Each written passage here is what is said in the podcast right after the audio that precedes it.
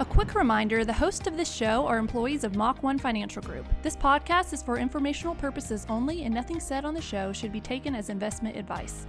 Employees and clients of Mach 1 Financial Group may maintain positions in the securities or strategies discussed.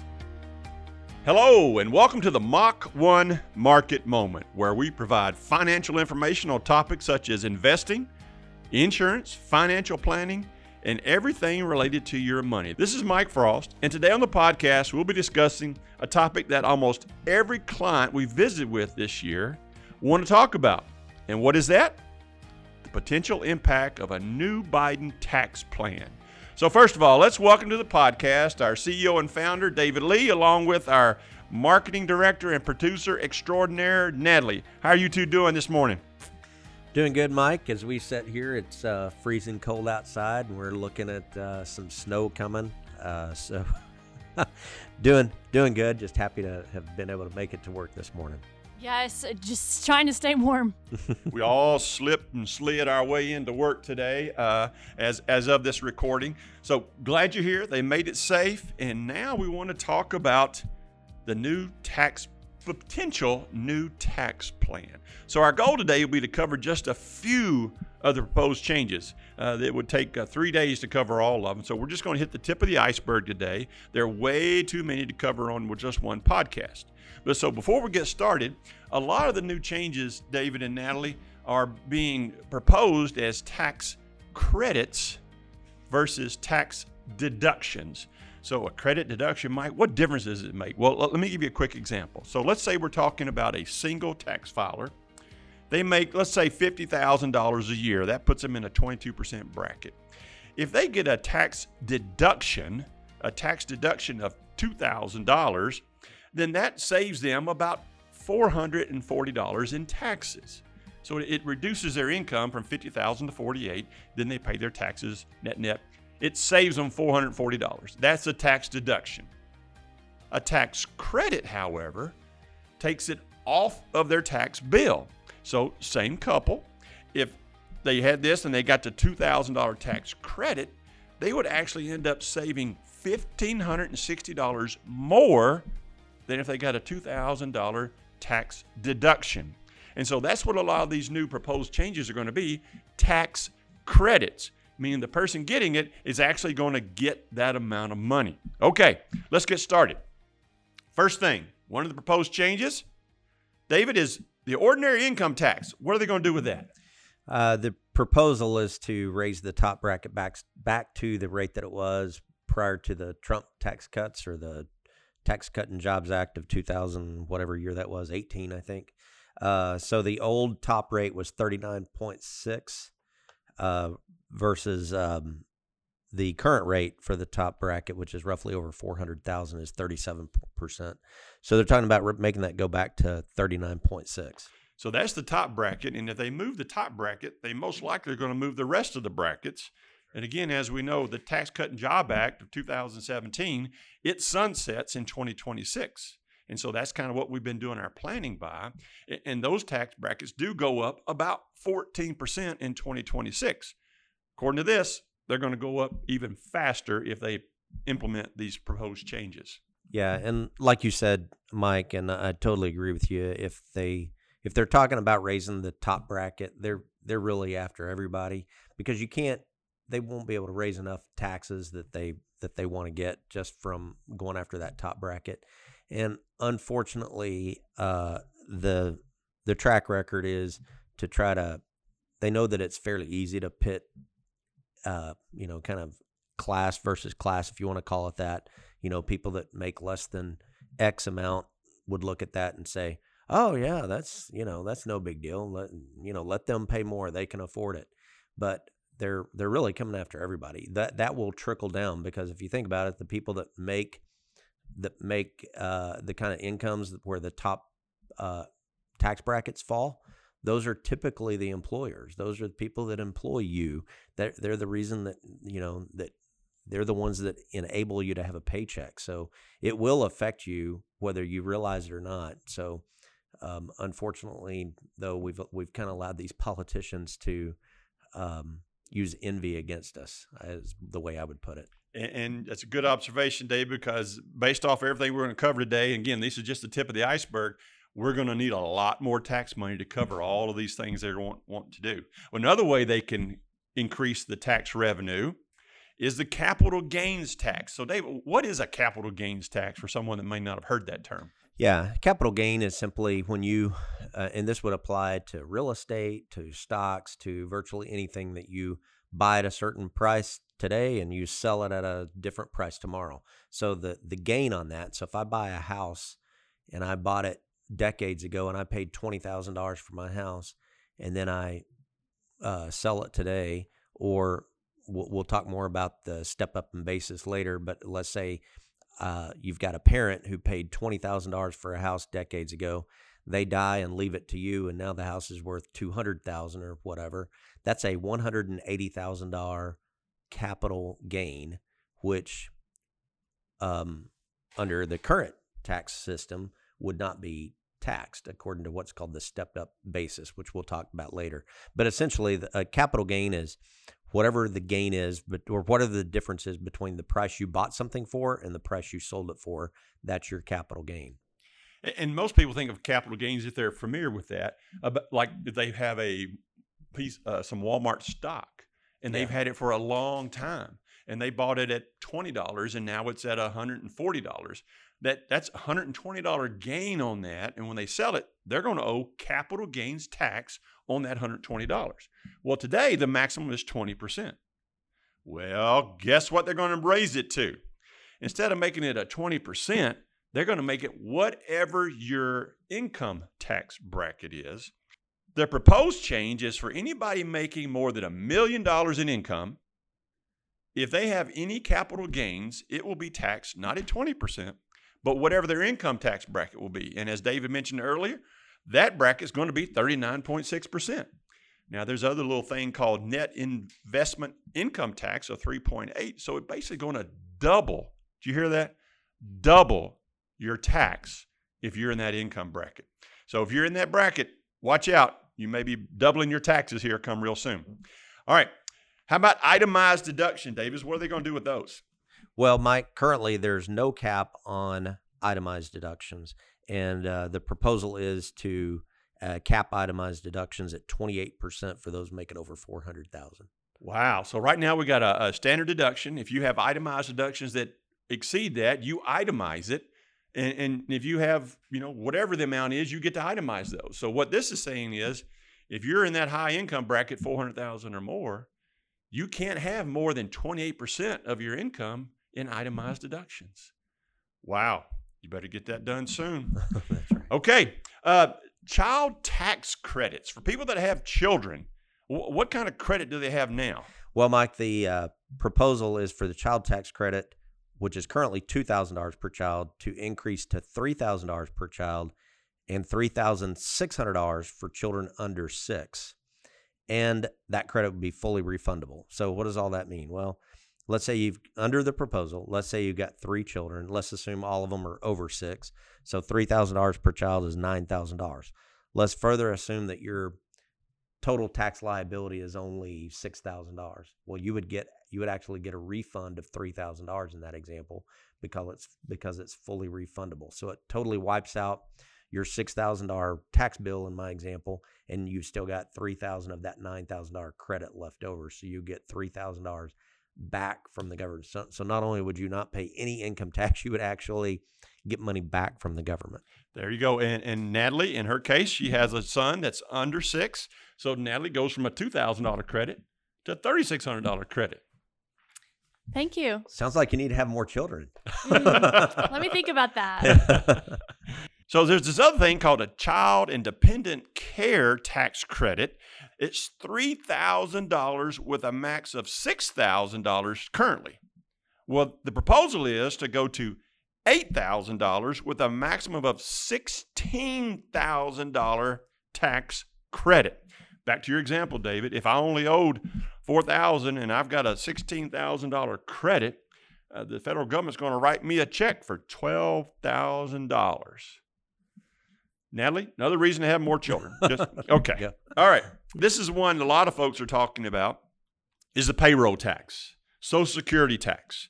Currently, David, as you know, Social Security, if you make up to uh, in 2021 $142,800, you're going to pay Social Security tax on 100% of that. And your employer pays the other half. If you're self employed, then you pay both halves of it.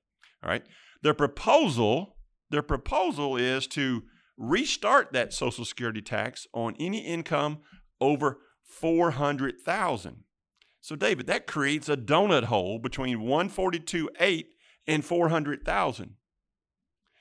But what we understand about this proposal is if the 400,000 is not indexed and it stays static, just imagine over the years that 142 number keeps creeping up and it matches the 400. Now you're paying Social Security tax on Every everything and there is Yeah. no more donut hole. Yeah. Thoughts? Yeah, I think that that's uh that's probably the end goal is probably where they're wanting to go with this would be my my uh, initial feeling about that because I, I've always I've, I think we might have even talked about it on a previous podcast on here. I have believed for a long time, ever since studying this whole Social Security thing, that the that Social Security was always intended to be more of a tax on the American people and less of a benefit. It it kind of morphed into more of a benefit over time as people started living longer but but anyway so yeah th- this would be a, a pretty significant tax increase. Initially only on those rich people earning over 400,000 but again like we talked earlier when they start coming for the quote unquote rich people there it's eventually going to trickle down to hit everybody Well, and here's another one then. Retirement savings. You know, everybody, when you first started into employer, when I started back in probably what, 1982, they said, put all you can in your 401k, put it all in there, get it in there, tax that tax deferred. And that absolutely makes perfect sense. And a lot of current millionaires, that's how they got to be millionaires, is through their 401k. Now they want to start talking about retirement savings and how to make that fair and equitable among incomes. So let's say that you're a couple and you make $100,000. Well, David, we know that they're in a 22% bracket. So if they contribute $10,000 a year to their 401k, they save on taxes $2,200, right? 22%, 100,000 gives you $2,200. If you have another couple working at the same company that makes 400,000, they're in a 32% bracket. So they contribute $10,000 just like the $100,000 couple does. But they're that 32% bracket makes their savings $3,200. They actually get an extra $1,000 in tax savings. And so, under the proposed changes, they're wanting to equalize that tax treatment. Not sure how they're going to do it, but that's one of the plans.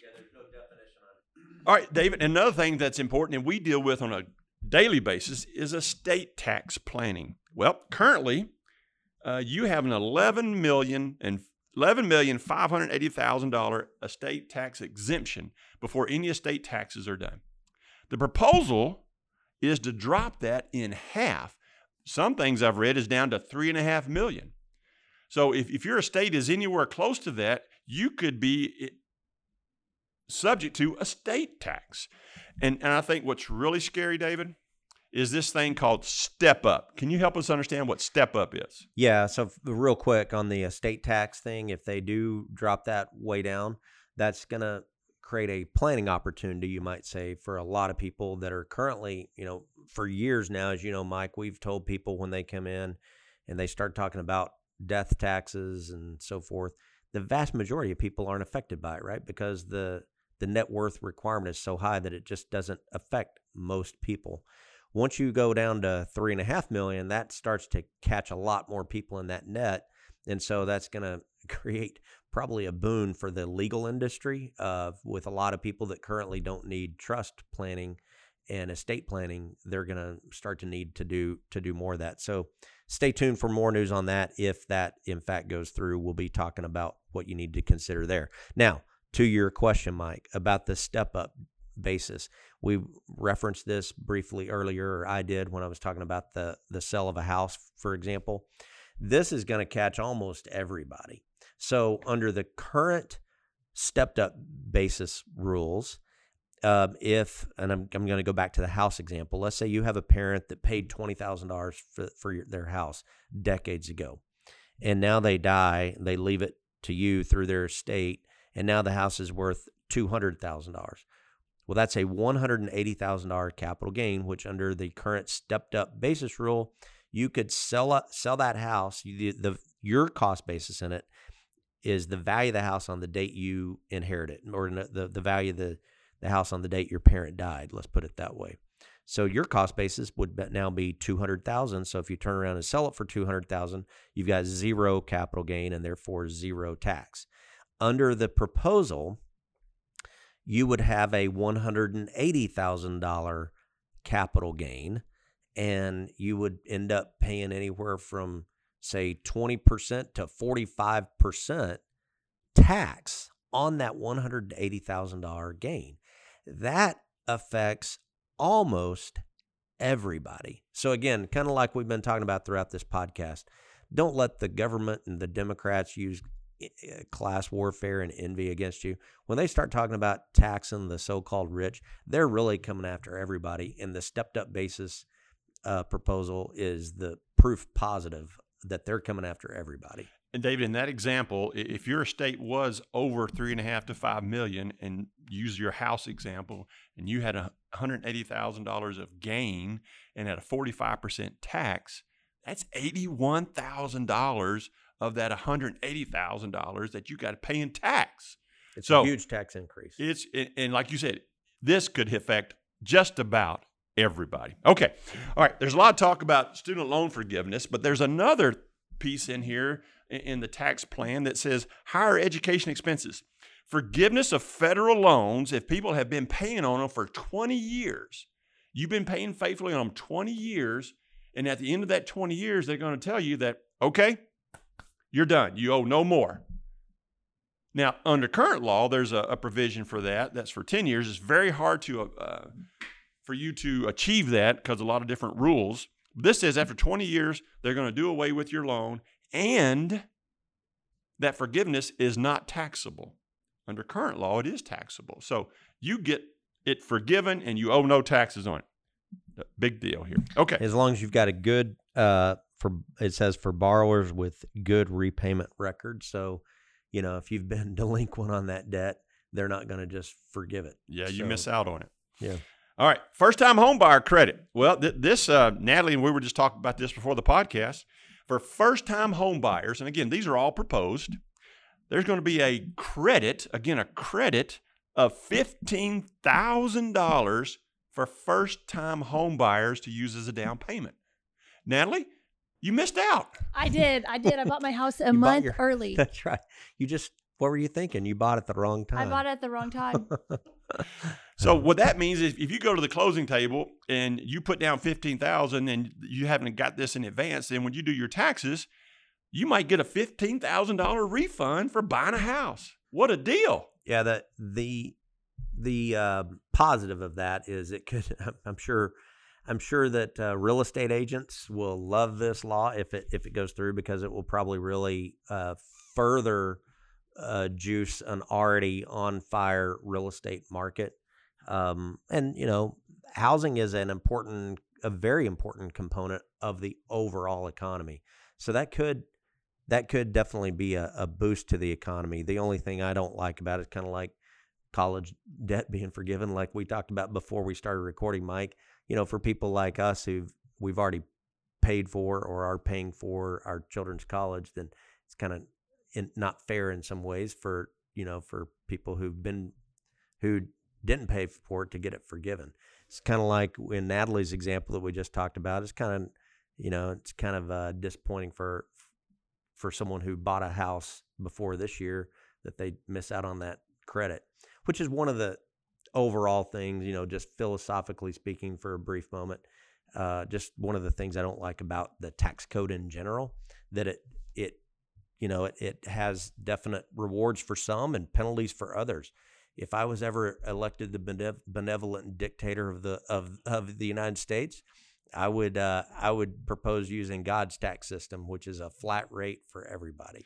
All right, all those listening to the podcast, if you want to write in for David Lee to be running for office, please respond to the podcast here. Natalie, tell them how they can do that.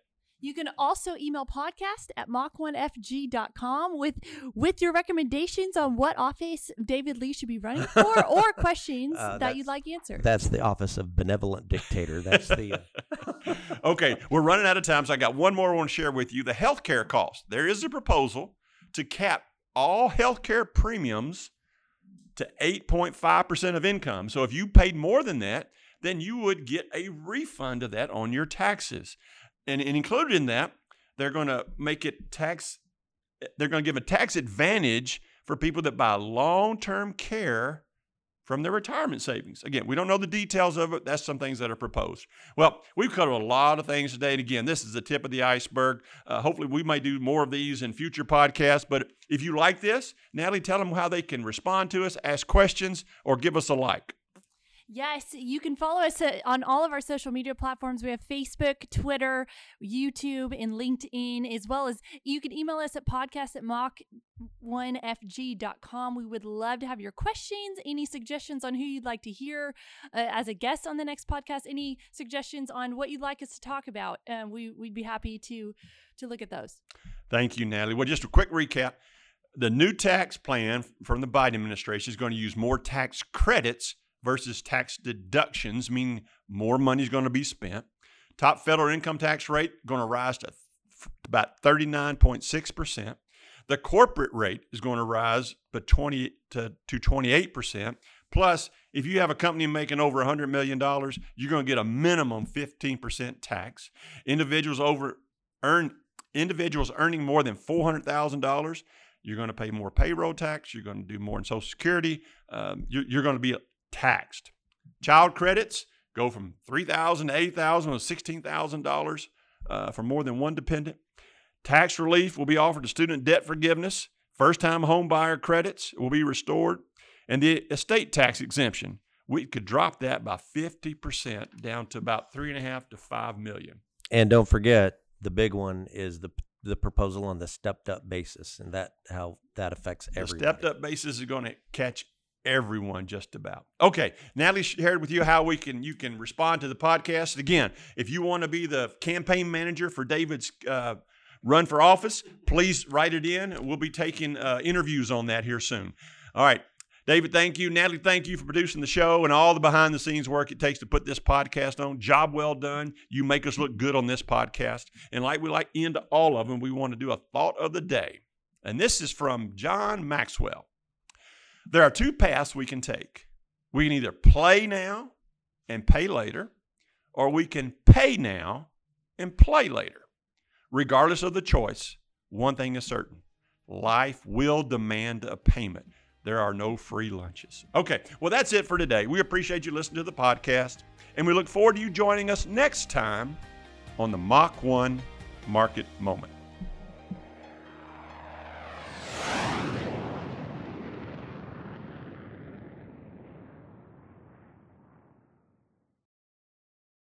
Mach 1 Financial Group Inc., Mach 1, is an SEC registered investment advisor located in Bentonville, Arkansas.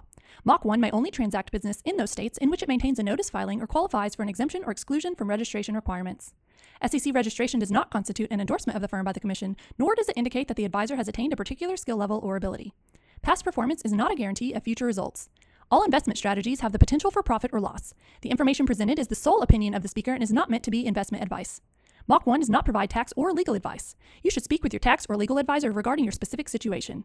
For full disclosures, please visit www.mach-1financial.com/disclosures.